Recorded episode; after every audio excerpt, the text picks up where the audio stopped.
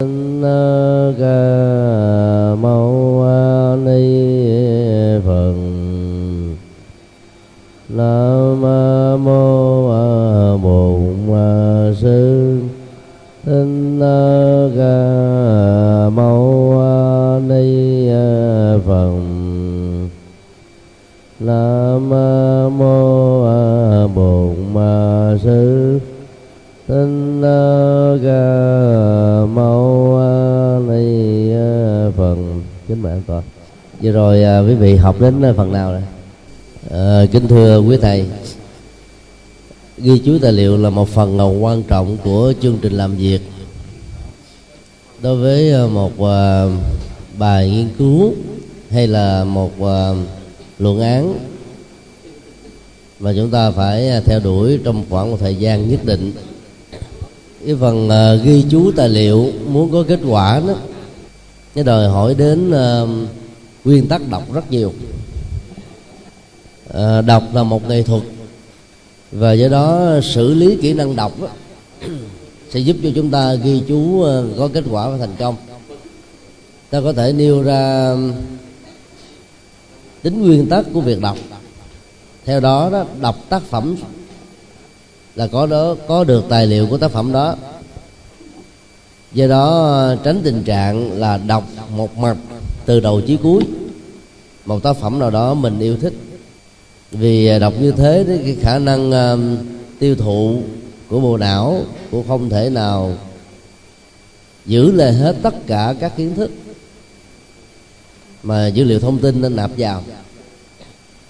Trong uh, chương trình học cử nhân đó thì uh, một môn học tối thiểu là chúng ta có bốn cái tài liệu tham khảo, và do đó khi đọc á, nếu không có ghi chú chắc chắn rằng là không có sử dụng được tài liệu gì hết.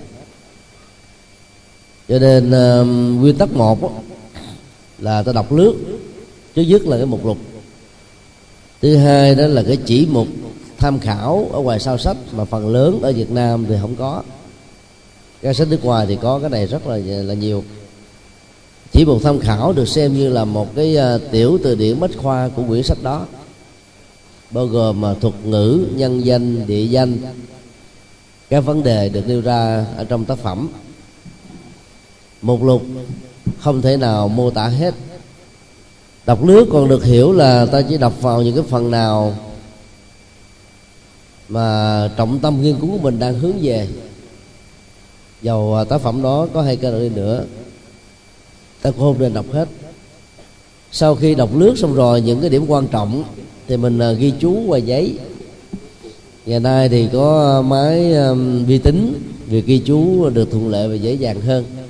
Ghi chú nhiều mà vẫn không sợ bị trục trặc, và do đó ta có thể kiểm tra chúng lại trước khi sử dụng. Trước khi viết thì ta cũng cần phải đọc một lần chi tiết, tức là những cái mảng nào mình xem là chính liên hệ đến trọng tâm thì đọc thật kỹ, và do vậy ta mới phát hiện ra những tài liệu quý hay là những vấn đề cần được thảo luận một cách nghiêm túc hơn. Điều thứ hai là ta đọc đến đâu ghi chú đến đó. Ghi chú văn bản thì đòi hỏi chúng ta sử dụng một số ký hiệu khác nhau. Hiện nay thì khắp thế giới vẫn chưa có những cái ký hiệu thống nhất. Quý vị có thể sử dụng một số ký hiệu như là dấu chéo, dấu tròn, dấu vuông, dấu gập, dấu sắc hay là dấu quyền, hoặc là dùng một cái loại viết dạ quang để làm nổi bật cái đoạn mà mình cần nếu sách đó là của mình, hay là dùng một cái loại viết màu đỏ, màu xanh gì đó nó khác với cái màu mực in mực in của tác phẩm, để chúng ta có thể dễ nhận dạng nhìn thấy cái đoạn câu mà mình cần sử dụng để trích dẫn, hoặc là để minh họa cho ý tưởng chính, hoặc là phê bình đó về sau này. Cho nên uh, ghi chú với các ký hiệu khác nhau nhiều chừng nào sẽ giúp cho chúng ta làm việc thành công chừng đó. Ví dụ trong uh, một trang sách, nếu đó là sách của mình, có tất cả là năm đoạn mà mình có thể sử dụng được. Đầu một nói về uh, nhân quả không phải là một định mệnh, chẳng hạn như thế. Nó gồm có ba câu, thì quý vị có thể uh, gạch cái phần uh, dọc suốt ba câu như thế này,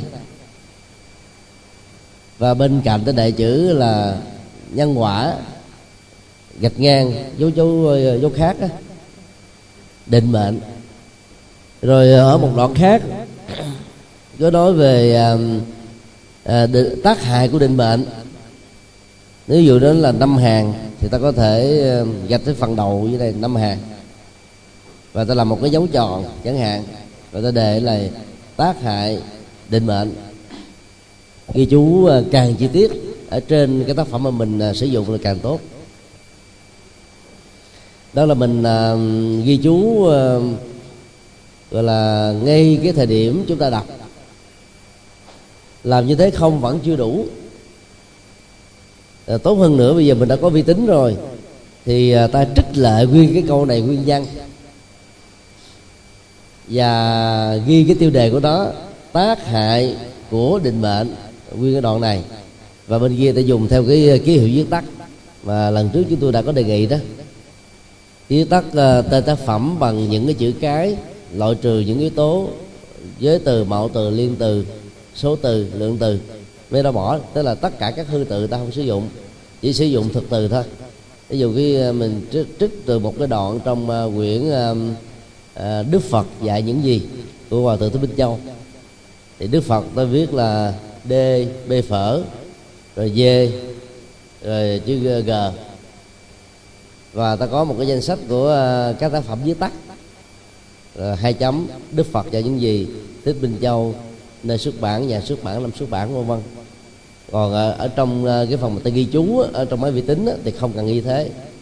à, D, B phở, D, G, rồi phết hoặc là hai chấm, mười lăm, rồi à, à, mở ngoặc đơn, cái dấu tròn.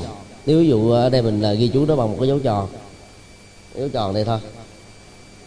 Thì như vậy là khi mình mở ra cái trang mười lăm của tác phẩm Đức Phật dạy những gì nói về cái tác hại của định mệnh, ta không cần phải đọc lại nguyên một trang. Thời gian đâu mà đọc, đọc ngay cái chỗ có cái ghi chú dấu tròn thôi. Như vậy là nói nói một cách khác là trong một trang nào nếu có hai cái uh, tài liệu, dữ liệu cần được sử dụng để ghi chú á, thì uh, mỗi một đoạn người ta làm bằng một cái dấu khác nhau. Nếu ở trên là dấu vuông, ở dưới là dấu tròn, và dưới dấu thập, hay là một ký hiệu nào đó mà mình thích. Thì vậy là khi uh, lật ra ngay đó, ta chỉ đọc cái đoạn có cái dấu hiệu đó thôi, chứ không đọc lại hết toàn bộ. Thì đây là cái cách đọc mà nó đỡ mất rất nhiều thời giờ. Đọc ít mà xài được nhiều. Đọc tới đâu là có dữ liệu đến đó. Đề cập đến thái độ đọc đó, thì giờ chúng tôi nêu ra cái tác dụng tâm lý để người đọc dễ dàng tiếp thu được những kiến thức mà người viết, dù bất kỳ là ai, có thể đóng góp trong tác phẩm của mình, và để lại nhiều vấn đề mà các tác giả sau cần tranh luận, thảo luận, phân tích, đào sâu. Cho nên thái độ đọc đầu tiên đó là tin hoàn toàn cái uy tín của tác giả. Và do vậy bất cứ cái gì tác phẩm nêu ra, ta đều xem nó như là chân lý. Thái độ đọc này là một uh, uh, yếu tố chủ quan hoàn toàn tối kỵ trong nghiên cứu khoa học. Trong nghiên cứu ta không cần biết tác giả đó là ai, giáo sư, viện sĩ, giáo sư Dì Hàn Lâm, hay là các bậc thầy của mình. Lệ thuộc kiến thức chân lý vào uy tín của tác giả là sai lầm về cũng về phương pháp luận. Việc đúng và sai của nó sẽ tạo ra tính di truyền. Ví dụ như um, uy tín của tác giả đó lớn, nghe đến tên tác giả đó là chúng ta tin chắc rằng chất lượng của tác phẩm sẽ có. Vì đó rất nhiều người đã bị hào quang của uy tín tác giả, và do vậy không kiểm định lại những nội dung mà mình được đọc. Hay là cái khác là mình lười biếng, không kiểm tra lại, và do ta sử dụng hoàn toàn các dữ liệu của tác giả đó. Nếu tác giả đó đúng thì ta đúng theo, nếu tác giả đó sai ta sai theo. Đến cái phần uh, học về uh, à, chú thích đó, và trích dẫn, thì ta có kỹ năng để hạn chế cái vấn đề đúng sai dây chuyền ở chỗ đó là mình trích dẫn trực tiếp. Nếu cái đoạn trích dẫn đó là hay thì tác giả được trích dẫn sẽ là người được hưởng cái uy tín đó, và nếu nó sai thì người viết không phải chịu trách nhiệm nhiều, mà cái người phát biểu cái câu nói này là trực tiếp chịu trách nhiệm. Chúng ta chỉ là cái người đồng quan điểm thôi, chứ không phải là người chủ trương. Còn nếu ta sử dụng lại cái dữ liệu của nhân vật đó bằng cái giọng văn của mình, thì tốt nhất là ta ghi chú ở bên dưới bằng nhiều cái cách ghi chú khác nhau. Chẳng hạn tôi nói như thế này, à, để đào sâu về vấn đề vừa được trình bày, xin xem thêm tác phẩm, ta liệt ra các tác giả, các tác phẩm vân vân. Mặc dù là mình lấy từ những cái đó, nhưng mà mình không nói mình lấy, mình nói là xem thêm thôi, thì người ta biết rất rõ là mình đã đọc qua những cái phần này, mình và những tác giả đó có cùng quan điểm, có cùng nội dung. Và do đó cái, cái phần uh, càng đào sâu đó sẽ được trình bày rất chi tiết ở trong những quyển kia, còn quyển này chỉ lướt qua thôi. Hoặc ta có thể dùng cái câu uh, các ý tưởng này tham khảo gián tiếp từ tác phẩm a bê xê là đó, hay là cảm ơn các tác giả trong những tác phẩm, nhờ đó mà những ý tưởng này được xuất hiện. Nó tùy theo cái thái độ làm việc nghiêm túc hay là không nghiêm túc, mà trong nghiên cứu ta gọi là đạo đức của nghiên cứu. Thì cái việc ghi chú gián tiếp bên dưới nó sẽ và giúp cho chúng ta xác định được việc đó. Chúng ta thử khảo sát cái ví dụ bài thơ Xuân Nhật Tức Sự, tức là tâm sự đầu xuân hay là tâm sự ngày xuân. Bài này đó thì trong thiền học Việt Nam đánh giá là một bài rất quan trọng của ngài Huyền Quang, và người ta cho rằng đó ngài Huyền Quang là là tác giả của nó, vì trước khi đi tu đó, ngài đỗ đạt rất là cao, uy tín ở trong văn học rất lớn, cho nên những bài thơ hay những đoạn văn mà ngài sử dụng đó, thì phần lớn các tác giả Việt Nam cho rằng ngài là tác giả của nó. Nhưng uh, trong một bài nghiên cứu uh, cách đây mấy chục năm đó, thì giáo sư Lê Bình Sát đã xác định rõ bài này không phải là của ngài Huyền Quang, mà nó là một cái bài thơ uh, uh, mang tính cách là dân ca của người Trung Quốc, được trích ở trong Đường Thư tập mấy đàng hoàng, uh, có đầy đủ dữ liệu để minh chứng về chuyện đó. Thì giáo sư Lê Bình Sát đã viết đến uh, ba chục trang để phân tích về vấn đề này. Uh, tại sao uh, nó lại có tình trạng đó là bởi vì uh, rất nhiều vị có uy tín trong thiền ở Việt Nam, chúng tôi tạm giấu tên không nêu ra vì lý do tế nhị, cứ nghĩ rằng là cái gì của tổ thiền sư nói thì cái đó nó thuộc về thiền. Thực ra có nhiều bài nó cũng không có nội dung thiền, nhưng mà ta là, là cưỡng ghép nó vào nội dung thiền thì nó ra thiền, và mỗi người được quyền nhận định nó như thế. Nhưng tính tác giả của đó, đó nó không lệ thuộc vào cái tư tưởng rằng đây là bài thiền hay là không bài thiền để xác định rằng nó là của ngài Huyền Quang hay là không của ngài Huyền Quang. Tại vì, vì ít ra ta vẫn có hai nhân vật Huyền Quang: Huyền Quang trước đi tu và Huyền Quang khi làm tổ. Huyền Quang trước đi tu là một nhân vật văn học, Huyền Quang làm tổ là một nhân vật uh, tư tưởng uh, uh, siêu trần thoát tục. Mặc dù chỉ là một con người thôi, nhưng mà hai cái phong cách khác nhau. Nhị bát giai nhân thích tú trì, tử kinh hoa hạ chuyển hoàng ly, khả liên vô hạn thương xuân ý, tận tại đình châm bất nửa thầy. Nó mô tả một cái nét đẹp ngày xuân, trong đó có cô thiếu nữ, nhiều giai nhân thiếu nữ đó mà. À, nhị bát là là là hai tám, tức là mười sáu. À, được hiểu là một cô thiếu nữ khoảng mười sáu tuổi đó, đó. À, đang à, thiêu thùa rồi mai giá vân vân, rồi cái động tác à, à, làm công việc đó đó nó, nó, nó làm cho người ta cảm thấy rất là à, đẹp. Rồi à, khi mà nhìn thấy cái cảnh xuân đẹp đó thì cô ta mới dừng việc thiêu thù lại và không nói lên một lời nào hết. Cái mấu chốt của cái bài thơ này nằm ở chỗ là bất ngữ thì là không nói lên lời, là không muốn sử dụng ngôn ngữ để biểu tả cái thực tại mà mình đang cảm nhận. Điều đó nó liên hệ đến bản chất của thiền, à, mà nhất là của Trung Hoa là thực tại vô ngôn. Thế bởi vì bản chất của thực tại nó vượt ra khỏi giới hạn của ngôn ngữ, cho nên dùng dùng giới hạn của ngôn ngữ để mô tả thực tại là một sai lầm về phương pháp luận. Và do vậy thiền á, đòi hỏi chúng ta phải trải nghiệm bằng sự chứng đắc chứ không phải là bằng sự mô tả. Do vì nó có một sự ngẫu nhiên trùng hợp làm cho rất nhiều các vị giảng dạy về thiền học ở Việt Nam á, nghĩ rằng đây là cái bài thơ về thiền. Cái cảnh mà đẹp đến độ người ta không nói lên lời nhiều lắm, ở đâu cũng có. Thậm chí cặp tình nhân gặp nhau sau nhiều năm tháng xa cách, nếu mà nói lên lời nó không còn hấp dẫn nữa, người ta chỉ có nhìn nhau thôi, rồi ôm nhau mà khóc.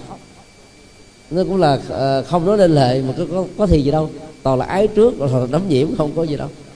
Cho nên không thể dựa vào một hai cái yếu tố bài thơ để ta xác định rằng nó là một bài thơ thiền, mà phải xem coi tác giả nó là ai và tư tưởng nó như thế nào, phải phân tích nhiều phương diện khác nhau. Thì cái bài thơ này là một cái bên ngoại cho thấy là ta à, tin tưởng vào uy tín của một nhân vật nào đó, mà nếu như nhân vật đó không dựa vào những cái dữ liệu chuẩn xác thì các giả thuyết kéo theo xe của ta đặt trên các cái dữ liệu kiến thức đó được xem là hỏng chưng, và điều này là tối kỵ ở trong nghiên cứu.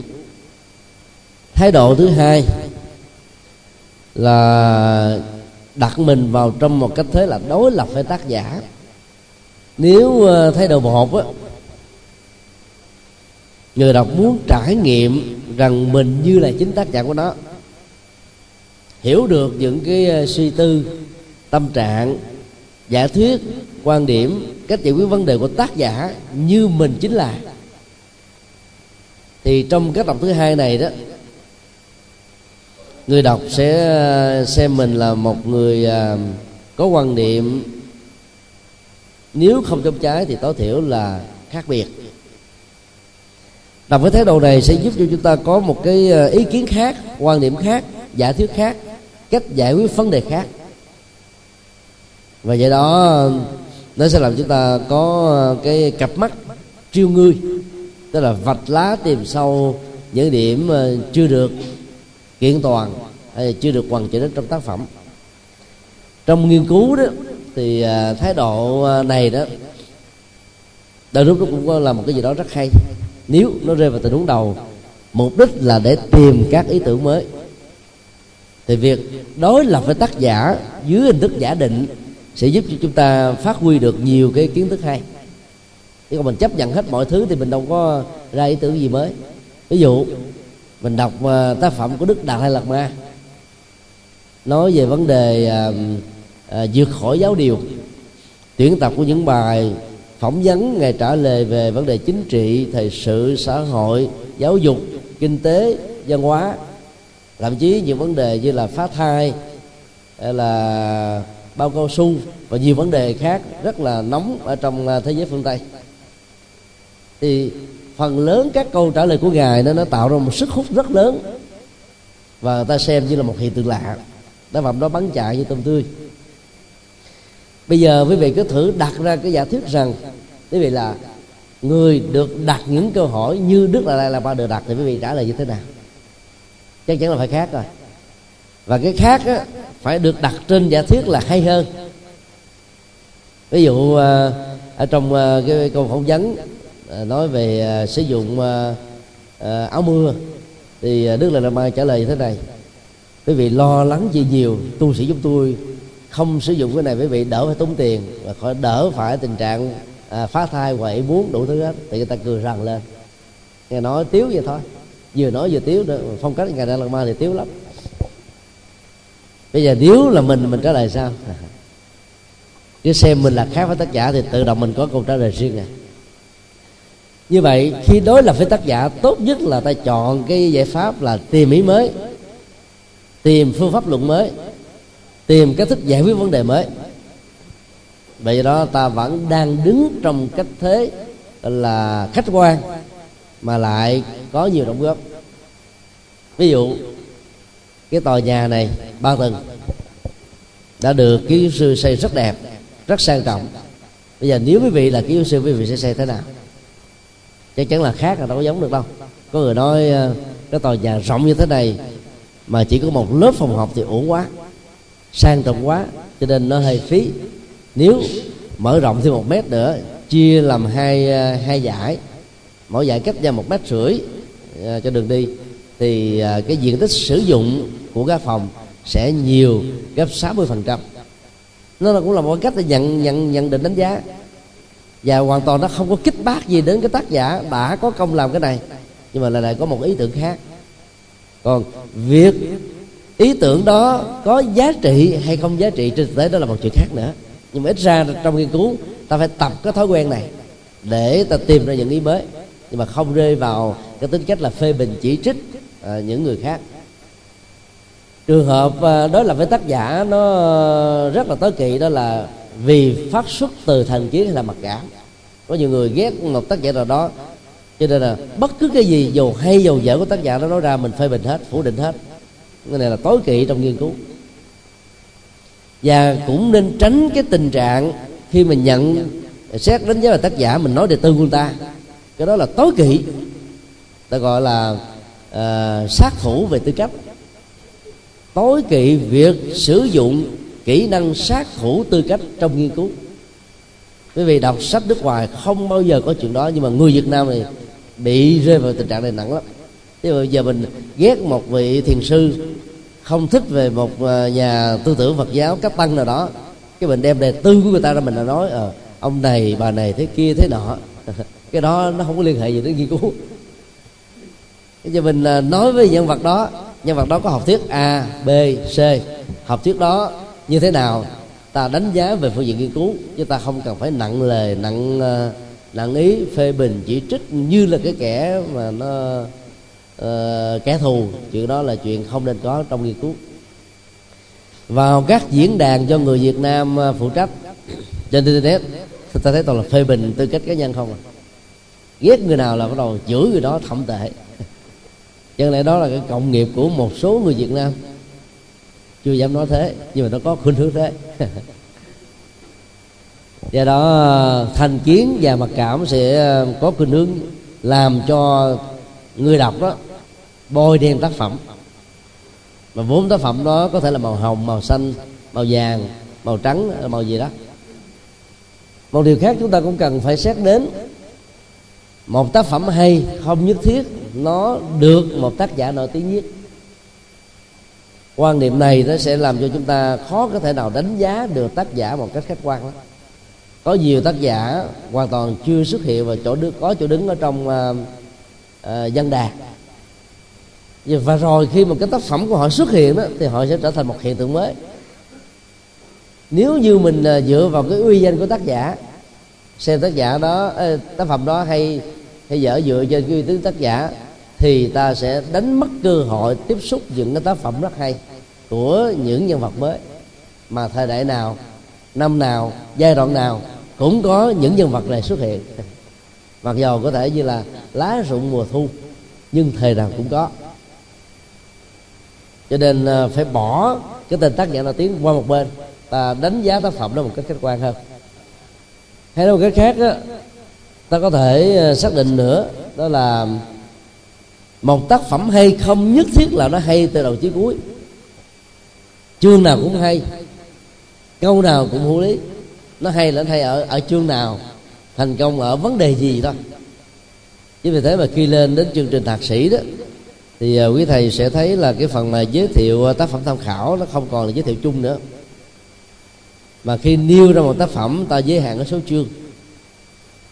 Trong tác phẩm đó ta để là đọc chương một và chương sáu thôi, còn tất cả các chương còn lại sinh viên khỏi phải đọc, bởi vì nó không hay hoặc nó không có liên hệ đến. Còn ở chương trình cấp cử nhân đó, thì phần lớn các giảng viên giới thiệu đại trà, ta chọn bốn năm tác phẩm có nội dung chung và ta không cần phải giới hạn số chương của nó. Và nếu ai đó chịu khó giới hạn thì ta làm quen với phong cách này, từ những năm đầu, thì về sau này mình sẽ rất là à, có cái kỹ năng về vấn đề nghiên cứu và cái cách giới hạn các đề tài. Thái độ à, quan trọng nhất, cần thiết nhất đối với vấn đề đọc đó, đó là không thiên vị, có óc khoa học, có tinh thần khách quan. Và do đó ta tiếp nhận tác phẩm, cái nào hay thì thừa nhận là hay, cái nào khiếm khuyết á, là thừa nhận là khiếm khuyết. Hay á, thì ta sử dụng nó bằng cách là trích dẫn trực tiếp, hoặc à, nếu nó nhiều quá mà trích dẫn trực tiếp hoài thì nó kỳ. Lúc đó ta trích dẫn gián tiếp và phải có ghi chú ở trong tác phẩm của mình. Gián tiếp là mình xào nấu lại. Xào nấu đừng bao giờ dùng cái cụm từ của cái người tác giả trước. Sử dụng cụm từ mà không có trích dẫn là vi phạm vào cái đạo đức nghiên cứu. Còn à, mình xào nắng lại bằng dòng văn của mình. Ý tưởng là của người khác, mình chưa hề có ý tưởng đó, nhưng mình viết lại bằng dòng văn của mình thì không ai dám nói rằng mình ăn cắp hay đạo văn. Và thận trọng nữa, ta ghi là cảm ơn tác giả vì tác phẩm đó mà tôi có được những ý tưởng này. Ở nước ngoài người ta làm cái đó rất nghiêm túc. Và ở trong các tác phẩm của người Việt Nam đó, thì vấn đề như thế vẫn chưa được xem là vấn đề trọng tâm. Đề cập đến nguyên tắc đọc, thái độ đọc được xem như là những kỹ năng vừa tâm lý vừa phương pháp. Và cái mấu chốt quan hoài của của người đọc á, vẫn là đọc cái gì. Ta không thể nào đọc hết tất cả các thứ ta muốn, vì tại giờ không cho phép, sức khỏe không cho phép. Do đó trước nhất là đọc các tài liệu gốc về đề tài. Học ở cử nhân chúng ta thấy là nó, nó có một cái khoảng cách là trời về vật so với cái chương trình học trung học. Chương trình học trung học ta đâu, đâu cần phải đọc à, à, văn bản gốc nhiều, đúng không ạ? À? Ta đọc những tác phẩm được gọi là sách giáo khoa về tác phẩm đó. Có nhiều người à, cho đến bây giờ vẫn còn chưa đọc hết truyện Kiều, mặc dầu đã học qua à, nhiều năm về truyện Kiều. Ở lớp sáu rồi đến lớp chín, mười, mười một, mười hai cũng có đọc lại, nhưng mà chưa hề đọc qua văn bản truyện Kiều.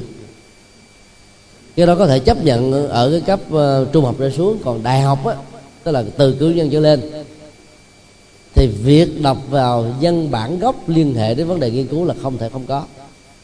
Ví dụ uh, cái môn uh, các vấn đề Phật học hay là uh, khái luận về Phật học, nếu thầy nào cô nào chọn đề tài À, tứ đế trong kinh Tạng Bali mà không đọc qua bài kinh chuyển pháp luân, tức là bài kinh đầu tiên Đức Phật giảng tại Vườn Nai, và những bài tương tự ở trong kinh Trung Bộ á, thì không cách nào làm hay được. Thì kiến thức sẽ bị lệ thuộc hoàn toàn vào các tác giả, cho nên ta buộc phải đọc vào cái tài liệu gốc là thế. Thứ hai là ta đọc các tài liệu hai thật hay, có giá trị nghiên cứu, có gì đóng góp, có gì sáng tạo, và thậm chí là có cái cách trình bày rất là gọn, dễ hiểu, dễ nắm vấn đề. Đọc tài liệu hay thật hay, tức là đọc những cái gì nó cần thiết thôi, chứ không phải là đọc tràn gian đại hải. Ngay cả những cái tác phẩm do giảng viên đứng lớp á, giới thiệu, quý vị cũng không nhất thiết phải đọc hết. Ta mở cái mục lục của từng tác phẩm ra, và cái chỉ mục tham khảo nếu có ở cuối sách, những vấn đề gì nó liên hệ đến điều mà chúng ta đang nghiên cứu thì ta hãy đọc nó, còn bằng không thì không cần đọc. Điều quan trọng nhất vẫn là cái chú dẫn mục từ của các tài liệu gốc và tài liệu hai có thẩm quyền. Thì đọc cái phần đó, đó là ta đọc giới hạn, trong tình huống người ta không có nhiều thời gian hơn, hoặc là nó là một cái phương pháp gọi là giải quyết nhanh chóng mà mình không có một sự lựa chọn khác. Còn mình học phương pháp nghiên cứu rồi đó, thì bất cứ tác phẩm nào ta đọc từ đầu năm hay là đọc từ đầu mùa học là mình có ghi chú bằng vi tính hết. Thì khi cần sử dụng một dữ liệu gì thì ta có thể xài, hoặc là muốn ngồi xuống viết một cái gì đó, chỉ cần liếc mắt qua những cái phần ghi chú có phương pháp thì việc ghi chú nó được xem là thành công. Về cái thói quen của chúng tôi đó, thì khi ghi chú chúng tôi làm như thế này, là mình làm ra tất cả các cái file em ét Word Mỗi một file đó đặt theo cái ký tự A, B, C, D theo tiếng Anh chứ không cần theo tiếng Việt. Như vậy chữ D và chữ D để cho vô một mục. Tất cả những vấn đề gì mà mình làm nó có liên hệ đến cái đề tài kia của chúng ta đều cho vào trong đây hết. Ví dụ vấn đề Đức Phật đây, thì cái khái niệm này ta đặt ở trong bằng B phở. Còn chữ Đức là cái từ tôn kính, người ta không đặt nó vô bằng D. Do đó Đức Phật lịch sử, rồi cuộc đời Đức Phật, rồi cái thời niên thiếu, thời xuất gia, rồi tu khổ hạnh, thành đạo, chuyển pháp luân, tất cả những vấn đề gì đó, hay là mười tám pháp bất cộng của Đức Phật, là mười tám đặc điểm mà các vị Bồ Tát không có, ta liệt vào ngay cái một Phật hết. Và mỗi một kia ta liệt nhỏ ra. Tác phẩm A, ví dụ như cuốn Đức Phật Phật Pháp đề cập đến mười tám pháp bất cộng ở trang mười lăm. Tác phẩm uh, uh, Phật Quang Đại Từ Điển nó nằm ở trang năm trăm ba mươi lăm chẳng hạn, à, thì ta cũng liệt ra. Như vậy khi yêu cầu hoặc là mình muốn viết đề tài gì liên hệ đến Đức Phật, ta chỉ cần mở đó ra là có đủ tài liệu để xài. Và do đó chỉ cần đọc lại cái phần ghi chú được đánh dấu bằng cái hiệu a bê xê là ta có, sử dụng được liền. Cho nên ai có máy vi tính, nhất là laptop đó, rất là tiện. Và nhớ có cái phần backup, tức là phần dự trữ. Thì cái tài liệu nào được ghi chép, được làm rồi đó, thì chép ra cái ổ đĩa cứng, ổ đĩa rời đó, hay là cái cổng u ét bê. Thì bằng không là máy vi tính khi bị hư là có nước ngồi khóc rồi. Chúng tôi đã bị hư ba lần rồi mà vẫn còn ý lại. À, làm tên điển Phật học, rồi mình cứ ý trong máy rồi nó hư mất tiêu. Nhiều khi đến mất đến hai năm sau mới phục hồi lại cái cái bình tĩnh để tiếp tục làm lại. Cái đó là quý thầy quý cô nào khi mà sử dụng vi tính thì sử dụng xong, khi tắt máy, trước khi tắt máy là phải copy dữ liệu đó ra về cái ổ đĩa dự trữ để phòng hờ tình trạng vô thường của nó. Vô thường trong máy vi tính nó cao hơn vô thường trong thực tế. Do đó là bắt đầu bây giờ quý thầy quý cô cái chịu khó làm bằng cách này, đọc ghi chú liền cho nó là khỏi mất công đánh đánh nó mất thời giờ. Cứ ghi chú ở trên cái, cái quyển sách của mình, ghi chú hết cái phần đó với những cái dấu ký hiệu khác nhau, rồi sau đó bắt đầu ta dùng cái máy vi tính ta trích dẫn lại. Cái này cũng cần nói rõ thêm về vấn đề ghi chú cái, cái gì. Thứ nhất á, là ta phải viết tất cả các tác phẩm. Cái này chúng ta đã rồi, lặp lại thêm để chúng ta cùng nhớ. Ghi chú thì chỉ lấy cái chữ cái đầu thôi, rồi sau đó là số trang, hai cái là đủ rồi. Và để nhớ tác phẩm này mà không lộn với tác phẩm kia, thì ta phải có một danh sách các tác phẩm viết tắt. Cái đó ta được in ra bên ngoài, in ra bên ngoài để khi mà mình đọc vô cái chữ viết tắt mà mình không nhớ thì ta nhìn vào cái danh sách uh, ghi chú cái tác phẩm đó thì ta có thể sử dụng được đó. Máy vi tính đó sẽ giúp cho mình uh, khắc phục được uh, những cái việc mà uh, viết trước viết sau và không theo thứ tự. Nó sẽ giúp cho chúng ta liệt kê được tất cả mọi thứ theo thứ tự a bê xê. Thì tôi xin uh, mở một cái file Word. Nếu uh, ta có một cái dữ liệu, chúng tôi sẽ đưa một vài cái cái phím viết tắt á, để chúng ta có thể làm cái công việc sorting, tức là sắp xếp lại theo thứ tự a bê xê. Trong lúc mình làm á, thì mình không cần phải sắp xếp thứ tự, nó mất thời giờ lắm. Mỗi một một từ ta xuống hàng vậy thôi, rồi sau đó ta tô khối hết nguyên cái văn bản đó. Nó có một cái lệnh để mình chọn phần sorting thì tự động nó sẽ ra theo a bê xê, nó rất là khỏe cho chúng ta. Và muốn làm như thế đó thì một một từ ta phải viết dài, viết hai ba chữ, sau đó số trang, xong rồi chấm, rồi viết mấy cái một từ kế tiếp theo, chứ đừng có xuống hàng nhiều quá. Xuống hàng nhiều quá khi mà nó sắp xếp lại đó thì những cái một từ nó trực thuộc ở trong cái một từ chính đó, nó bị nhảy vị trí sai cái chỗ mà chúng ta cần. Viết tất cả tác phẩm là yêu cầu quan trọng nhất, để khi mình trích dẫn ở trong cái phần tài liệu rất là gọn. Tác phẩm đó có thể dài, mình ghi có mấy chữ rồi số trang là đủ rồi. Thứ hai là ghi thông tin nguyên thủy. Thông tin nguyên thủy là những thông tin trong văn bản gốc, tức là tài liệu một á. Cái này ghi càng nhiều thì càng có giá trị cao.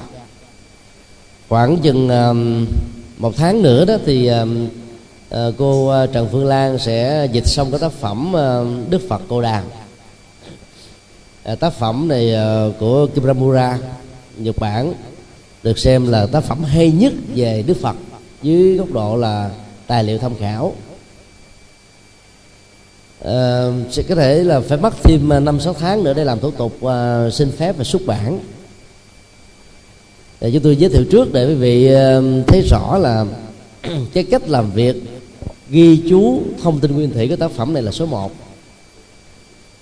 Nhiều khi à, trong một trang á, cái phần văn bản chính, tức là nội dung viết chính á, nó một phần ba cái trang thôi, còn phần chú thích nó là hai phần ba.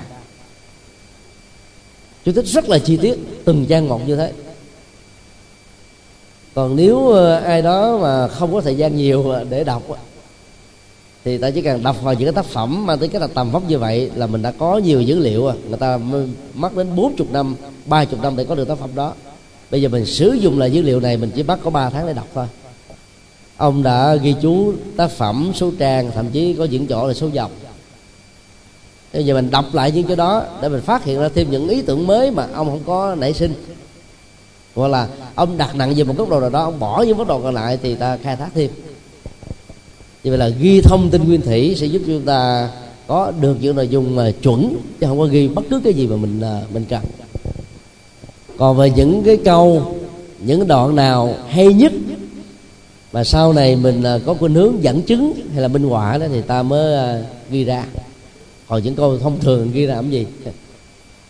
Nhận định hay đó không phải là chỉ có một tác giả có, có thể là năm mười tác giả khác nhau viết về đề tài này, có nhiều góc độ hay khác nhau để nhận xét. Thì khi mà mình ghi chú, ta cũng ghi chú hết luôn tất cả các tác giả đó, để khi trích dẫn trực tiếp ta chọn cái câu nào hay nhất của những tác giả mà mình thích. Sau đó xuống cái phần ghi chú trực tiếp, bên cạnh đó tôi đề là tham khảo thêm các tác phẩm sau đây cũng cùng có quan điểm tương tự. Thế như vậy là ý tưởng mà mình nêu ra trong tác phẩm đó, không phải là cái việc mà mình phân hay là phịa hay là giả định, mà nó đã có một sự kiểm chứng bởi các tác giả có uy tín về lĩnh vực. Và do đó cái tính thuyết phục của chúng ta từ vấn đề mình mà nói đó đối với độc giả sẽ cao hơn. Do đó chỉ ghi những cái nhận định hay thôi, còn cái nào không hay, cái gì mà mình biết chung chung quá thì mình không cần phải ghi chép. Và quan trọng nhất là cái này, cái điều thứ ba, những nhận định sai để ta phê bình hay là góp ý về sau. Một tác phẩm hay mà không phát hiện ra được những điểm sai của những tác giả khác đó, thì không phải tác phẩm hay.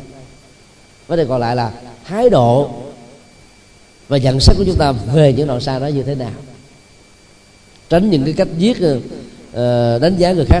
Đây là việc làm quá cẩu thả, đây là một con người làm việc thiếu nghiêm túc, nói vậy chi nó nặng lời với nhau làm gì, không có giá trị gì hết á.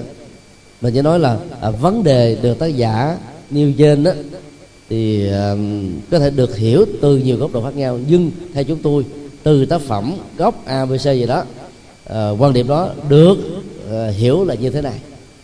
Người đọc đủ sức và đủ trình độ để xác định đâu là cái đúng, đâu là cái sai, mà mình không cần phải đẩy những tác giả viết sai vào trong cái thế chân tường. Và do vậy dầu có thấy rằng là họ bị uh, sửa lưng đi nữa, họ cũng không có, có phục được cái người sửa lưng họ. Ta phải viết một cái uh, dòng văn nó khéo léo hơn. Và về phương diện này thì người phương Tây cực kỳ hay.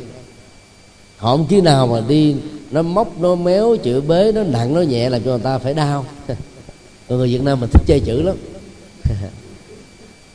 Các vị nhớ cái vụ mà chuyện Đường Tăng không? À, tuyển tập bốn mươi chuyện rất ngắn thi à, hình như vào năm một nghìn chín trăm chín mươi tư. À, chúng tôi là người à, vận động à, gần một trăm tăng ni đi biểu tình cái vụ mà phát giải thưởng à, cái chuyện Đường Tăng. Thì à, à, người mà giám khảo chính của à, cái cuộc thi đó, đó là nhà văn Nguyên Ngọc. Nhà văn Nguyên Ngọc là học trò của giáo sư Trần Thanh Đạm Giáo sư Trần Thanh Đạm là một người rất có thiện cảm với Phật giáo, đã từng dạy cho học viên chúng ta vào cái khóa hai, khóa ba và một số chuyên đề rất hấp dẫn. Thì khi thấy bên Phật giáo phản ứng nhiều quá đó, thì giáo sư Trần Thanh Đạm có viết một bài được đăng ở trên uh, Sài Gòn Giải Phóng đó. Sau khi nhận xét những cái sai lầm của tác phẩm được trao giải thưởng, tác phẩm đó lát nữa chúng tôi sẽ nói thêm, thì uh, nhà văn Nguyên Ngọc mới có kết luận như thế này: Ngọc bây giờ không còn Nguyên nữa. Nguyên Ngọc là Ngọc Nguyên mà, Ngọc bây giờ không còn Nguyên nữa, tức là khi mà phân tích như thế, cái, cái, cái cục ngọc này nó bị nát hết trơn rồi. Đó là một cách chơi chữ. Chơi chữ như thế thì rất là thâm thúy, nhưng mà trong nghiên cứu người ta ít khi nào ta làm thế lắm, tại vì nó không không cần thiết phải làm như vậy mà. Cái đó nó giống như là sát thủ tư cách, sát thủ tư cách của người viết mà, hay là người giám khảo. Mà Trần Thanh Đạm là là sư phụ của ông Nguyên Ngọc. À, ông thầy mà đánh học trò là thường người ta cũng uh, ít có thấy trong nghiên cứu lắm, nhưng mà vì uh, giáo sư Trần Thanh Đạm cảm thấy là không không thể không làm cái việc đó, vì ông học trò của mình làm việc tào lao quá, thí dụ vậy. Gần đây chúng tôi có gặp uh, bạn thân của ông uh, ông Dũng mà đoạt được giải nhất của cái chuyện đường tăng đó, thì mới biết rằng là cái cái thiện chí của ông ta là hoàn toàn khác. Chúng tôi đang nhờ sắp xếp để đi gặp ông. Ông là một người tốt nghiệp tiến sĩ ở Mỹ về, là con con rể của nguyên à, tổng bí thư đảng, rồi chúng tôi tạm giấu tên. Và khi viết cái tác phẩm dự thi đó, đó thì ông đoạt giải đó, thì cái nhóm nhà văn uh, cấp tiến đó thì không phải là mục đích là chống Phật giáo. Bây giờ chúng tôi mới hiểu ra, tại vì trong cái ngữ cảnh rồi cái cách sử dụng ngôn từ và cái mô tả đó là thấy nó xúc phạm đạo Phật, đạo Phật lắm. Nhưng mà cái thiện chí của những cái người làm công việc này không phải nằm ở chỗ đó, nằm ở chỗ là muốn góp ý với chính phủ Việt Nam. Trong cái giai đoạn uh, từ năm chín tư trở về trước đó, thì cái uh, lý tưởng xã hội chủ nghĩa vẫn được xem là cái gì đó ghê gớm lắm, nó là số một đó mà. Trong khi đó theo ông uh, đoạt giải này đó thì nó là một cái ảo tưởng mà. Nên là bằng cái câu đối thoại của Tô Ngồi Sông đó, thầy đang được niết bàn, thầy bỏ thế giới niết bàn đi vào một thế giới gì đó uh, không đâu. Uh, trong khi con phấn đấu bao nhiêu uh, trăm năm để chỉ được làm con người. Uh, thì ông phê phán cái chủ nghĩa, nhưng mà giờ mà phê phán mà phê phán thẳng để ở tù, cho nên phải mượn những cái nhân vật ở trong các cái chuyện mà uh, Tôn Ngọc Không á, là một nhân vật mà được người ta yêu chuộng qua tác phẩm Tây Du Ký để khỏi không bị uh, bị trở ngại. Và người ta cũng còn nói đó, nếu ông không phải là con rể của tổng bí thư đảng là chắc ở tù chung thân rồi, là người ta đánh tới tạ tới tấp sau vụ đó. Tức là khi mà Phật giáo lên tiếng về vấn đề này rất là may mắn cho.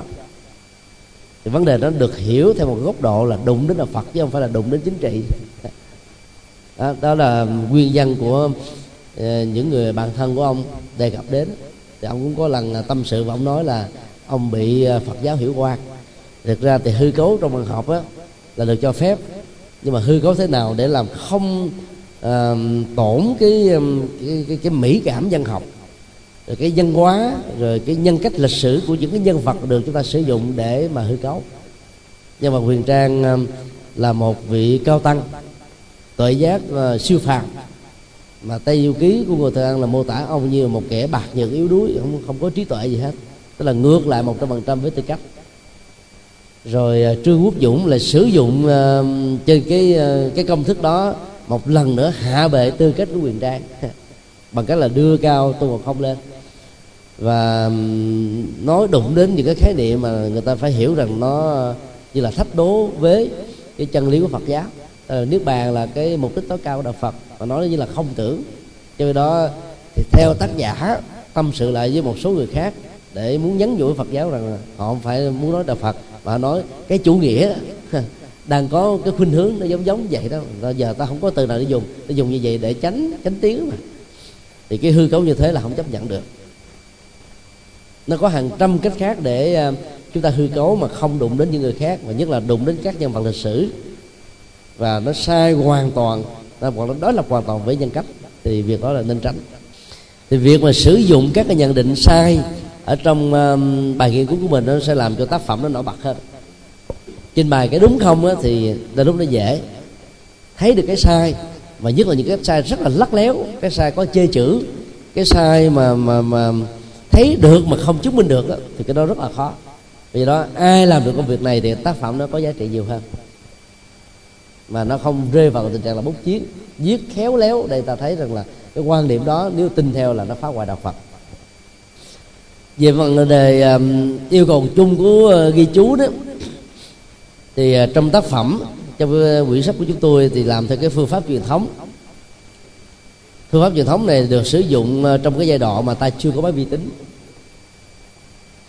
Máy vi tính mới có uh, trong vòng uh, uh, hai mươi mấy năm trở lại đây thôi. Còn trước năm bảy lăm thì nó có, nhưng mà sử dụng nó không được uh, uh, phổ thông lắm. Do đó cái phương pháp truyền thống ấy, nó rất là lạc hậu, nhưng mà nó có giá trị. Thì thường người ta làm ra những cái thẻ, diện tích của thẻ thì mỗi người làm một kiểu, nó nó, nó bằng với cái tầm nắm của bàn tay mình thôi. Tùy theo người lớn con nhỏ con mà ta dùng cái thẻ đó như thế nào cho nó hợp lệ. Mà thường cái thẻ đó hình chữ nhật, được sắp xếp theo cái chiều ngang. Thì ở trên bên trái của góc thẻ đó là có cái mã số thư viện. Rồi bên dưới ta mới ghi là tác giả, tác phẩm, sau đó cái đoạn nhận xét hay là cái đoạn trích dẫn á, của tác phẩm đó mà ta thích. Thì cái phương pháp làm này nó tốn rất nhiều giấy, nhưng mà nó rất là cụ thể. Vì ngày xưa không có máy vi tính á, người ta phải dùng cái phương pháp đó. Cho nên bây giờ chúng ta không cần cái phương pháp này nữa, quý vị chỉ cần đọc trong sách để biết thôi. Thì cái phương pháp đó yêu cầu ta phải có, thứ nhất là uh, cái, uh, cái, cái chủ đề, rồi các từ khóa đặt lên trên hết của thẻ để mình mình dễ nhận dạng. Rồi bên cạnh đó thì người ta cũng phân ra hai loại, đó là thẻ trích dẫn trực tiếp hoặc là thẻ trích dẫn gián tiếp. Trích dẫn trực tiếp là ta trích nguyên văn cái câu của một tác giả trong một tác phẩm, và ta làm dấu đó bằng cách là mở dấu ngoặc kép và đóng dấu ngoặc kép cho cái đoạn văn. Còn có một số thẻ trích dẫn gián tiếp là chỉ nói ý tưởng thôi. Ví dụ như khi nói về cái à, vấn đề à, tác hại của đồng tiền chẳng hạn, thì tác giả nào đó đã nói rằng là tiền á, mà làm à, nô lệ á, là đề khôn ngoan chẳng hạn. Câu nói đó là cái câu nói mà mình cảm thấy là mình có à, thích thú, nhưng mà mình không cần phải trích dẫn trực tiếp đó. à, Thì ta chỉ để là sử dụng đồng tiền như là kẻ trợ lý. Thì như vậy là cái cái ý tưởng là vẫn được giữ nguyên, mà cái giọng văn của chúng ta đó ta đã biên tập lại rồi.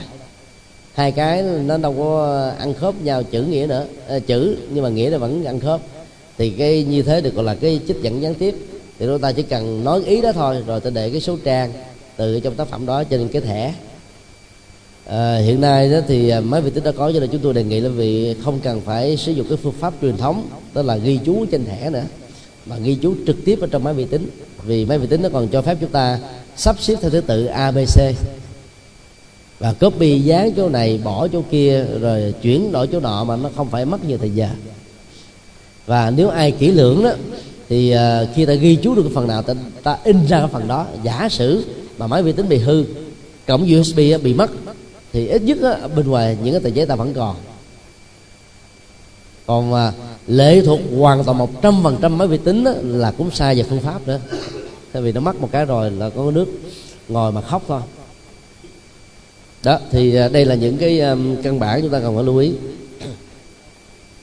Cái chi tiết à, của cái à, cái thẻ ghi chép á, bao gồm là tác giả nè, rồi tựa đề tác phẩm, nơi xuất bản, rồi nhà xuất bản, năm xuất bản, số thư tịch.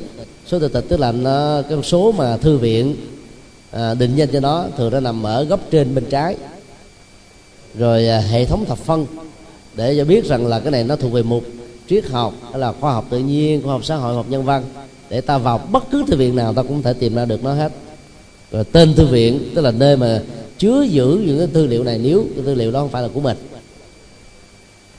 Rồi sau đó cái phần quan trọng nhất là ghi chú nội dung của tác phẩm. Thì ngày xưa mà làm cho một cái cái, cái thẻ như thế đó, thì để viết được một cái luận án thì ta phải tốn đến năm sáu trăm thẻ để nó chóc dày như thế này. Rồi mỗi lần coi ta phải đào, mở ra ta, ta coi. Nó rất là cực, rất là không có khoa học, nhưng mà nó không có một phương pháp lựa chọn khác. Còn bây giờ đó là chúng ta có thể ghi chú trên một cái file em ét Word, rồi sau này ta nhớ ờ à, mình đã có ghi chú này đó rồi mà không biết làm ở đoạn nào. Quý vị chỉ cần bấm Control F ở trên máy bàn phím, máy vi tính thôi, để xuất hiện lên cái cái cái um, bản hộp thoại về tìm kiếm á. Quý vị chỉ cần đánh cái chữ hay là cái từ khóa mà mình cần thì tự động nó dẫn mình tới ngay cái chỗ đó, cho nên mình khỏi phải mất thời gian mà lục đọc hết là mấy trăm cái thẻ ghi chú như thế này. Cho nên uh, vi tính là một cái uh, phước báo cho các nhà nghiên cứu hiện đại nếu ta sử dụng nó đúng phương cách. Sau khi đọc uh, và ghi chép rồi đó thì uh, cái chương trình làm việc quan trọng đó là phân tích tài liệu ghi chép.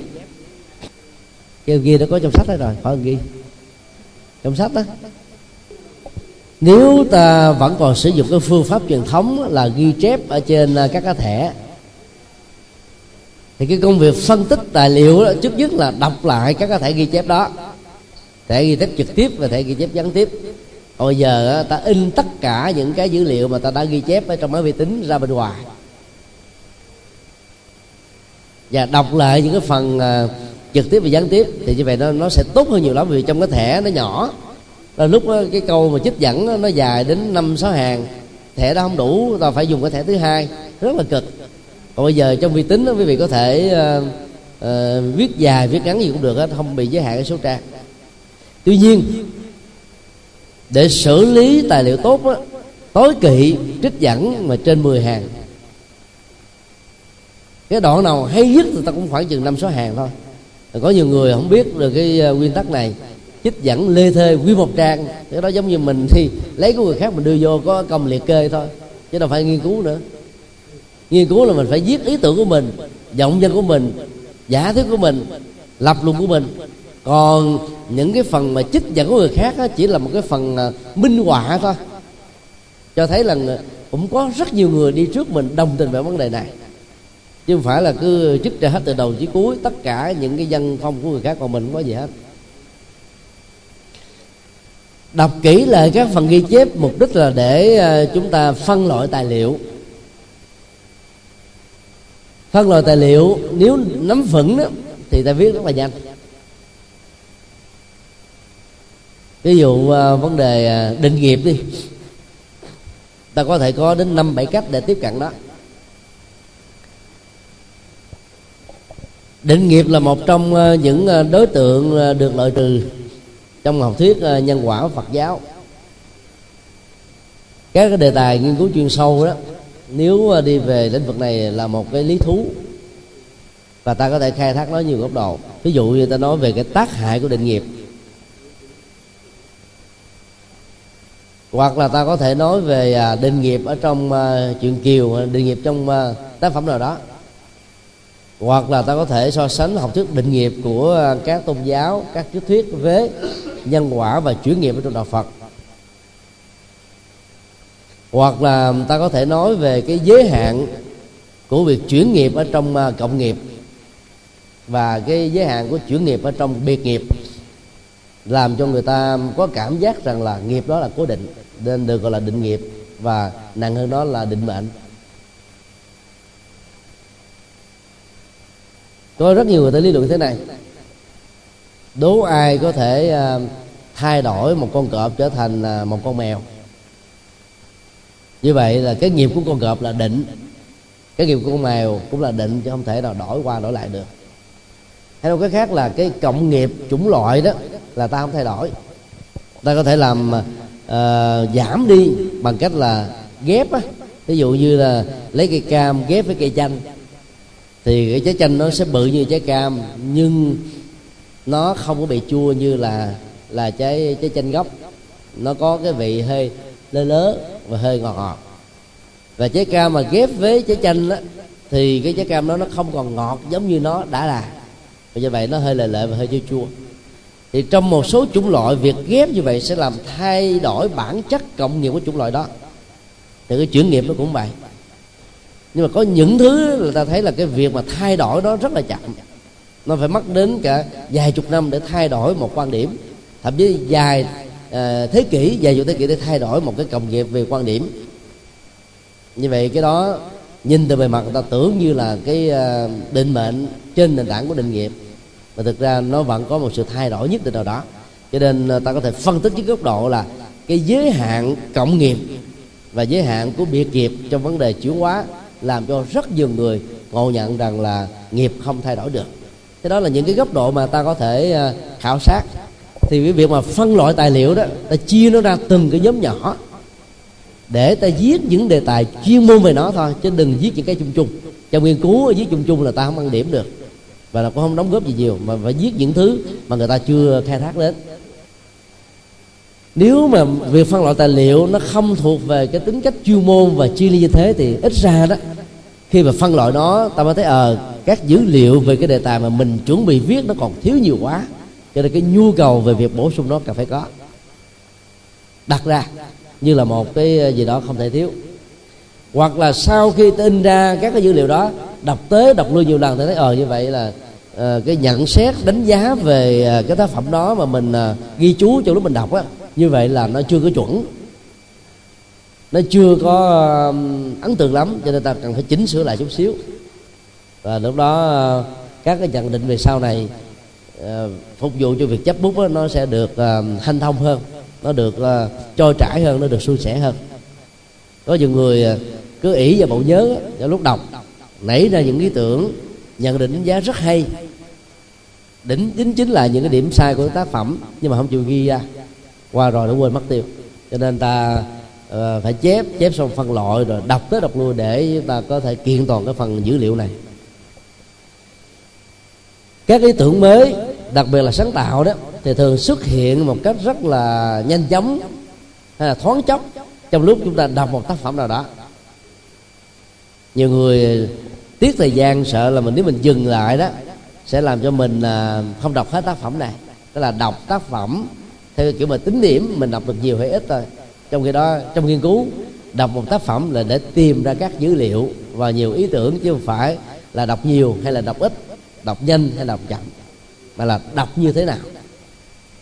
Do đó cái gì cần dừng lại để ghi chú thì bắt buộc chúng ta phải ghi chú, phải ghi chép, chứ về sau này nó không có không còn được nữa. Và tương tự, bất cứ đi đâu, ngồi trên xe xe hơi, trên xe buýt, trên xe lửa, thậm chí trên máy bay, bất cứ một ý niệm nào đó nó nảy sinh trong lúc mà chúng ta tư duy về vấn đề nào đó, thì phải ghi cái sổ tay ghi chép liền, rồi về đánh máy lại trong máy vi tính. Còn ai có máy laptop á, thì bất cứ đi du lịch đi đâu ta vẫn mang theo, để cần sử dụng vào ban đêm hay là những cái thời gian rảnh rỗi thì ta có để mà xài, bằng không là gần như là bị rất nhiều giới hạn. Sau khi uh, phân tích hay là xử lý về các cái dữ liệu trên hình thức là bổ sung, chỉnh sửa, biên tập lại, thì cái điều quan trọng nhất là ta đầu tư cho việc mà phát thảo một dàn bài. Dàn bài nó gồm có hai dạng: dàn bài của một bài nghiên cứu, nó đơn giản hơn là dàn bài của một tác phẩm, sau này nó trở thành là luận án cho thạc sĩ hay là luận án tiến sĩ. Ta tạm gọi chung đó là dàn bài. Chứ nhất là dàn bài sẽ giúp cho chúng ta có cái nhìn bao quát về cái đề tài mà mình đang đầu tư, và nó được cấu trúc làm thế nào đó để cho các ý tưởng nó được liên lạc với nhau, hỗ trợ cho nhau, bổ sung cho nhau. Giống như là cái hệ thống cột chính, cột phụ, rồi những cái dàn giá của một căn nhà vậy. Nó thiếu cái này nó làm mất sức mạnh của kia và ngược lại. Nếu mà ai mà thiết kế được một cái dàn bài như thế thì tác phẩm đó được xem là thành công. Bài thi mà quý vị làm lần trước chúng tôi yêu cầu đó, đó là một bài thi về dàn bài. Quý vị có thể chọn bất cứ đề tài nào, tác phẩm ngoài đề cũng được, mà nó có liên hệ đến Phật giáo là được. Rồi ta phát họa cái dàn bài đó. Ví dụ quý vị uh, có thể nói uh, hình ảnh phụ nữ uh, trong truyện Kiều từ cái nhìn của Đạo Phật, nói cái gì nó có liên hệ đến Đạo Phật là được. Còn tác phẩm đó là tác phẩm kinh điển Tác phẩm đó là tác phẩm ngoài đề, nó không quan trọng mà nhìn từ góc độ đạo Phật thì có thể phát họa ra cái dàn bài thật chi tiết, chương một, chương hai, chương ba, bốn, năm, ờ, nhưng mà nhiều nhất là mười chương thôi, đừng nhiều quá. Và trong mỗi một chương á, ta đưa ra những ý chính, ý phụ, và cái việc mà sắp xếp bố trí thứ tự của nó phải cho hợp lệ, cho nó logic. Có cái nào trước phải đặt trước, chứ còn cái trước mà để là nằm ở cuối là nó bị trật. Điều thứ hai là ta cần phải cân nhắc một cách rất là hệ thống về cái tính cân đối giữa các chương đối với một luận án, giữa các phần đối với một bài nghiên cứu tại nhà. Ví dụ như mình làm bài nó có bốn trang thôi, mà phần dẫn nhập hết trang là nó không hợp lệ, không cân đối. Dẫn nhập chừng một đoạn văn thôi, năm sáu hàng là đủ, kết luận của khoảng chừng năm sáu hàng là đủ. Còn cái phần nội dung chính á, vẫn là phần, phần quan trọng mà chúng ta cần phải lưu tâm. Trong cái phần chính á, gồm có những cái ý chính, ý phụ. Mỗi một ý chính á, ta làm nó bằng một cái tiêu đề. Những ý phụ ta cũng làm nó bằng những cái tiêu đề thôi, theo mối quan hệ mẹ con và mối quan hệ lớn nhỏ. Bây giờ á, cái ý chính á, thì viết có mấy hàng mà ý phụ viết đến mấy chục hàng là không hợp. Ý chính nó phải nhiều hơn ý phụ. Đại khái cái phần cân đối đó đòi hỏi chúng ta cần phải um, lưu tâm. Quan trọng nhất là làm sao đừng có phát thảo lạc đề. Có nhiều người đưa ra những cái chương mà nó không ăn nhập gì đến cái luận văn của mình hết, hoặc đưa ra những cái phần viết, những cái tiêu đề viết mà nó không ăn khớp gì đến cái đề tài mình đặt ra, cốt yếu chỉ để lấy số trang thôi, và nghĩ rằng là uh, cái lớp học đến ba trăm mấy chục người, uh, người chấm chắc chắn là không thể nào đọc hết, mắt nhắm mắt mở là thấy số trang nhiều là cho điểm. Cái đó là phiêu lưu lắm. Bởi vì lưu ý cái này nha, đừng có phát thảo lạc đề. Sau khi mình phát thảo cái dàn bài xong rồi đó, thì khi viết đó, không nhất thiết là viết cái phần đầu trước, phần thứ hai sau, rồi phần thứ ba cuối cùng. Quý vị có thể khởi sự bằng cái phần đầu, phần thứ hai trước. Trong phần thứ hai đó nó có ví dụ như bốn ý, ý một, ý hai, ba, tư, không nhất thiết là phải viết ý một trước. Ý nào mà quý vị có nhiều dữ liệu nhất và tư tưởng mình chín mùi mình viết trước, không sao hết á. Nó khác với việc xây dựng căn nhà. Xây căn nhà cái nền phải xây trước, chứ không thể xây cái tầng ba, tầng bốn trước.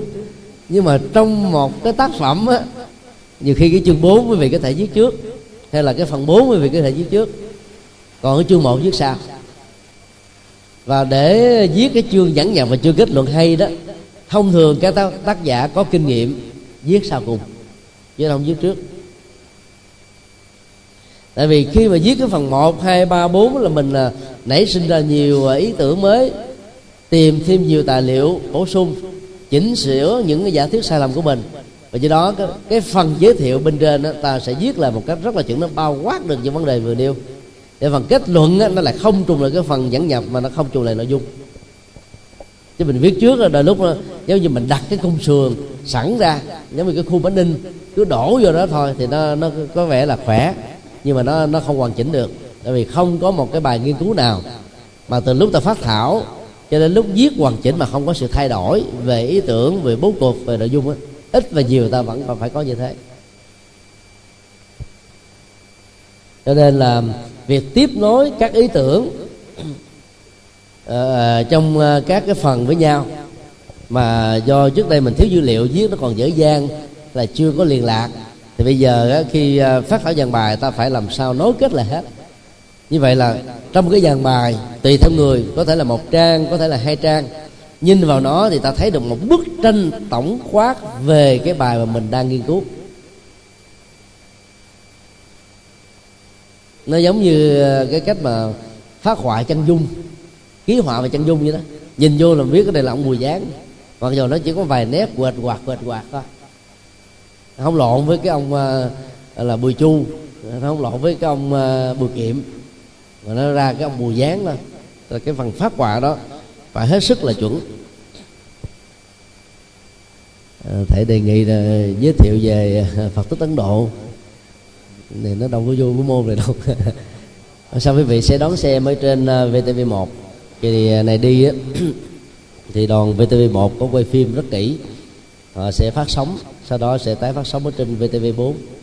Dự kiến là sẽ là mười tập, mỗi tập là mười lăm phút để quý vị sẽ đón xem. À, khi có cái lịch phát sóng á, thì chúng tôi sẽ thông báo ở trên uh, trên báo Giác Ngộ. Về cái phần mà viết bản thảo á, thì chúng tôi tạm gọi uh, tạm chia ra làm bốn uh, giai đoạn. Giai đoạn một á, là ta đặt nặng ý tưởng, nội dung và tư tưởng của chủ đề lên trọng tâm. Tất cả mọi thứ nó, nó xoay quanh vấn đề này thôi. Nội dung của cái bài mình viết là cái gì, tư tưởng chủ đạo chính của phần đó là cái gì, thì ta phải xác định cho rõ để không bị lạc.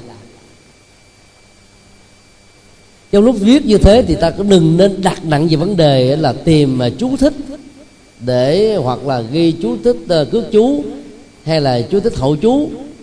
Và ta cũng đừng có quá bận tâm nhiều về văn phạm rồi cái văn phong trong lúc chúng ta viết, bởi vì ta đặt nặng về cái đó nhiều quá thì ta sẽ bị loãng à, cái vế đầu.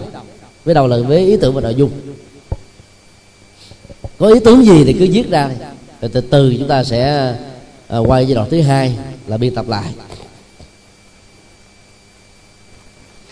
Không đặt nặng về việc ghi chép cước chú, dân phạm và dân phong không có nghĩa là ta không quan tâm đến nó. Nó có thể sai, nhưng mà đừng đừng có quá chăm chút về nó, thì cái đại thể chúng ta sẽ bị quên đi. Giai đoạn hai đó, sau khi chúng ta viết xong hết rồi thì lúc đó ta phải đọc lại bản thảo, tức là toàn bộ tác phẩm một cách rất là kỹ lưỡng và chi tiết. Thì lúc đó đó, cái công việc mà ta phải làm bổ sung vào những ý mà mình đã từng có trong lúc đọc tác phẩm, nhưng mà trong lúc viết mình không nhớ để viết. Bây giờ ta viết bằng máy vi tính thì ta thêm vào rất là dễ, bổ sung vào không khó khăn gì hết. Và các ý tưởng nào mà mình thấy là cần phải có cái phần minh họa thì lúc đó ta lướt lại những cái phần mà ghi chép trực tiếp hay là gián tiếp trong lúc mình đọc một tác phẩm á, để ta chú thích. Thì chú thích phần lớn trong bài nghiên cứu đó là cước chú, tức là ở cuối từng trang, chứ đừng sử dụng hậu chú. Hậu chú làm cho người ta phải khó khăn, phải lật ra ngoài sao. Đối với những loại sách thông thường cho loại độc giả phổ thông á, hậu chú là tốt, vì các độc giả phổ thông đâu cần phải có các dữ liệu để tra khảo làm gì, mà việc để nó ở dưới cái cước chú làm cho họ bị phân tâm. Còn đối với một bài nghiên cứu ở học đường á, thì phần lớn ta phải bắt buộc sử dụng là cước chú, chú thích liền để người đọc, người chấm á, người ta có thể đối chiếu liền mà khỏi phải lật tới lật lui nhiều lần. Quan trọng nhất, bất cứ một đoạn nào trung lập về ý tưởng, về văn phong là phải bỏ đi. Mô tả nào có vẻ lượm thượm, chưa có cân đối, ta có thể tỉnh lược đi. Những cái diễn đạt nào mà mình thấy là không cần thiết đối với cái nội dung chính mà mình đặt ra ở tiêu đề thì ta cũng đừng tiếc chữ nghĩa và bỏ đi. Còn ai thận trọng á, thì phần bỏ đó ta là sử dụng cho những mục đích khác. Tức là đừng có xóa đi luôn, mà chép nó ra hay là copy dán vào trong một cái file mới để sau này viết về cái đề tài gì liên hệ đến đó là ta đem ra sử dụng. Còn trong đề tài mà mình đang làm nó không có liên hệ là ta không gắn vào, vì gắn vào như thế là lạc đề. Sau khi làm hai công việc bổ sung ý tưởng rồi làm cước chú, bỏ gọt lại, biên tập lại xong thì ta mới nhấn mạnh đến vấn đề gọi là biên tập chính tả, dấu hỏi, dấu ngã, dấu chấm, dấu phép, câu phức, câu đơn, rồi nghệ thuật, biện pháp tu từ, chỉnh lý câu cú và văn phong ra. Chứ còn trong lúc mình làm mình nhấn mạnh cái này nhiều quá thì nó, nó bị phân tâm đi. Tuy nhiên, đối với người có năng khiếu về vấn đề này thì ngay từ ban đầu mình ghi chép tài liệu mình đã không có bị sai rồi, thì việc sử dụng làm sao có sai, thì cái nhu cầu chỉnh sửa nó gần như là không có. Còn ai yếu về cái, cái góc độ này, mặc dù đã học về cái phương pháp gọi là à, viết văn hay là uh, kỹ năng viết văn mà mình vẫn chưa lãnh hội hết, thì ta cần đến cái công tác này về sau.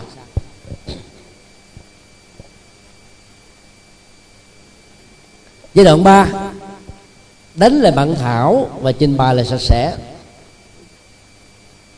Phần lớn là những người lớn tuổi thì chưa có quen sử dụng vi tính, cho nên ta viết bản thảo trên giấy. Mà viết trên giấy thì nó bất tiện, mỗi lần mà mình chỉnh sửa gì nó lem luốc tùm lum, ta thêm vào có lúc nó cũng không rõ nữa. Có nhiều người có chữ viết bác sĩ mà nhìn vô là muốn đuôi mắt luôn. Thì lúc đó ta buộc phải đánh lại bản thảo cho sạch sẽ. Còn bây giờ mình biết vi tính rồi thì khỏe lắm, copy chỗ này dán chỗ kia, à, đổi cái câu à, dưới lên trên câu trên, các câu giữa đưa xuống câu dưới, không sao hết. Chỉnh sửa lại à, gọt gọt à, gọt lại bản thảo rất là dễ. Và thận trọng hơn là ta phải biên tập lại văn bản lần cuối, tức là trước khi nộp ta đọc lại thật là kỹ. Có nhiều người không chịu làm cái việc này, chấm phết lôi thôi, rồi cái cách trình bày nó không đúng chuẩn, rồi viết nghiêng, viết qua, viết thường cũng không nắm vững, mà không thèm đọc lại, mà cũng không thèm chỉnh sửa. Thậm chí là copy nguyên văn của người khác rồi cũng không thèm sửa luôn đó. Từ cái tựa đề cho đến câu cuối này nọ, phải biên tập lại nhưng bản lần cuối. Cái, cái khâu này là không thể không có. Tác giả nào thận trọng càng nhiều thì cái mức độ thành công và uy tín sẽ càng cao. Cái khâu thứ ba nó cũng khá quan trọng, đó là nếu mình muốn tác phẩm mình hay hơn thì mình nhờ nhiều cặp mắt xem vào. Cái người nào giỏi về văn phạm người ta sẽ chỉnh những cái nghệ thuật tu từ của mình, người giỏi về bắt lỗi người ta sẽ tìm ra những cái điều chưa hoàn chỉnh, người nào giỏi về ý tưởng thì ta có thể góp thêm những ý mới. Cho nên giờ bạn bè đọc trước là giúp cho chúng ta rất là nhiều. Giống như mình đã có giám khảo trước khi tác phẩm đó được ra lò, thì trên cái cơ sở biên tập và nhờ bạn bè góp ý thì ta sẽ bổ sung những ý kiến cần thiết nếu có. Những điều nên tránh đó lẽ ra được xem như là cái thái độ cần thiết trước khi chúng ta viết bản thảo, nhưng mà chúng tôi đặt nó ở sau là vì có những lý do. Trong lúc mình viết đó, mình cũng không nhớ, không để ý tới. Thì khi mà đọc lại á, ta phải nên tránh những vấn đề này. Thứ nhất là việc thiếu nhất quán về các thuật ngữ, nhất là tiếng nước ngoài, cần phải được điều chỉnh cho được thống nhất. Ví dụ trong văn bản đó, ta không nên có khi á, thì trích dẫn các thuật ngữ Bali, có khi thì trích dẫn thuật ngữ Sanskrit hay là Tây Tạng. Sanskrit thì Sanskrit hết, Bali thì Bali hết, Tây Tạng thì Tây Tạng hết. Còn nếu trích dẫn lộn xộn thì trong mỗi một cái thuật ngữ trích dẫn đó ta phải để chữ S là Sanskrit, chữ B phở là Bali, chữ T là Tây Tạng. Chứ bằng không á, cái người đọc khó tính sẽ nói rằng là chúng ta viết sai. Bởi vì mình đang trích cái từ Bali mà họ biết tiếng Sanskrit, mà nếu mình không có những cái mặc định thống nhất thì người ta tưởng là mình viết nó không chuẩn. Đó là lỗi của người trình bày. Do đó nếu trong một văn bản mà có hai ba thuật ngữ tiếng nước ngoài khác nhau cho một thuật từ thì ta phải ghi chú rất rõ về nó để tránh hiểu lầm. Hay nói cái khác là ta phải sử dụng nhất quán. Trong nghiên cứu thì thái độ khiêm tốn là một điều rất được đề cao. Mình cống cao chừng nào thì cái người đọc mình có cảm giác là chán và ta ghét mình chừng đó. Thì thường Cái, cái cách uh, chung trong tiếng Anh hay là trong tiếng Việt cũng vậy. Những cái từ uh, đặt nặng về tôi đó, uh, của tôi vân vân thì được thay thế bằng những cái từ là chúng tôi. Và tốt hơn nữa mà nó là người viết, là tác giả, là người nghiên cứu uh, về vấn đề này, tức là đọc vô ta biết đó là mình nè. Để ta tránh những cái tình trạng uh, xem mình là cái uh, tác giả phát minh ra các vấn đề vân vân. Và cũng nên tránh những cái thuật ngữ, những cái câu nói, những cách diễn đạt mang tính cách là giao to búa lớn. Tức là mình nói thì dữ tợn lắm mà đọc vô nội dung có gì hết.